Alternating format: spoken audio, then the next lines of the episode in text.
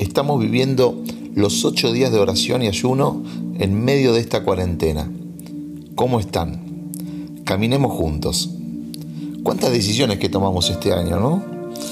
Y qué bueno es recordar cada una de esas palabras. Desde el principio de año Dios comenzó a hablarnos, nos fue dando instrucción, como conté en tantas veces, eh, nos llevó un tiempo fuerte de ayuno y oración y, así cada palabra fue guardándose en nuestro corazón.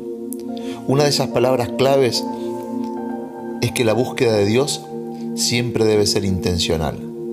Por eso David escribe en el Salmo 143, en el versículo 8 hasta el 10, por la mañana, hazme saber de tu gran amor, porque en ti he puesto mi confianza. Señálame el camino que debo seguir, porque en ti elevo mi alma. Señor, libra de mis enemigos, porque en ti busco refugio. Enséñame a hacer tu voluntad, porque tú eres mi Dios. Que tu buen espíritu me guíe por un terreno sin obstáculos.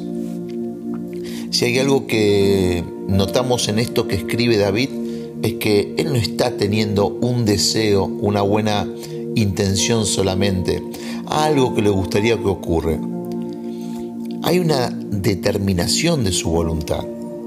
Él quiere conseguir esto que acaba de escribir. Él quiere que se logre de saber cuál es la voluntad de Dios. Él dice, yo puse en ti mi confianza, señálame el camino que debo seguir. A ti elevo mi alma, Señor, líbrame mis enemigos, enséñame a hacer tu voluntad. Eh, eh, volvemos a esta tan linda enseñanza. Somos alumnos, somos discípulos. Enséñame a hacer tu voluntad. Que no es lo mismo que el buen deseo de querer que las cosas nos vayan bien, a poder determinarnos y tener voluntad para que esas cosas ocurran.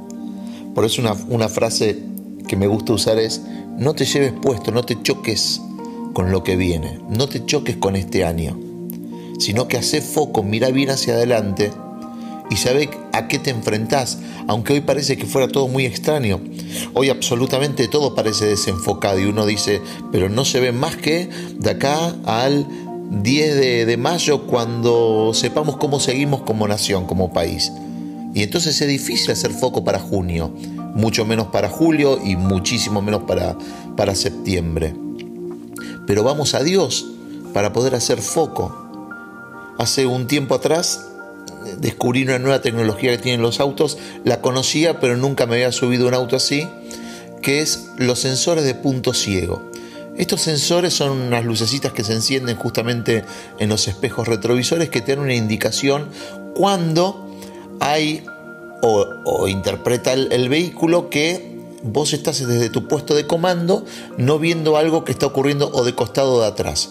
Y entonces se prende una luz indicándote cuidado que vos no lo ves, pero hay algo que puede ser un peligro, hay algo que puede chocar o algo que te puede chocar.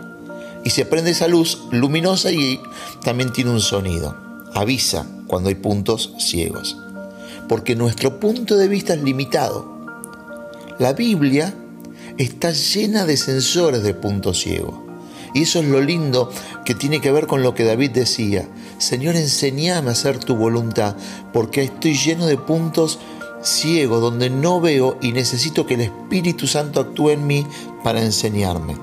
Por eso, cada vez que en estos días abras la Biblia, sabe que Dios te va a dar una indicación, te va a mostrar algo nuevo, va a trabajar en vos, va a trabajar en mí y nos va a llevar a nuevos lugares, que es lo que estamos anhelando en estos ocho días de ayuno y oración.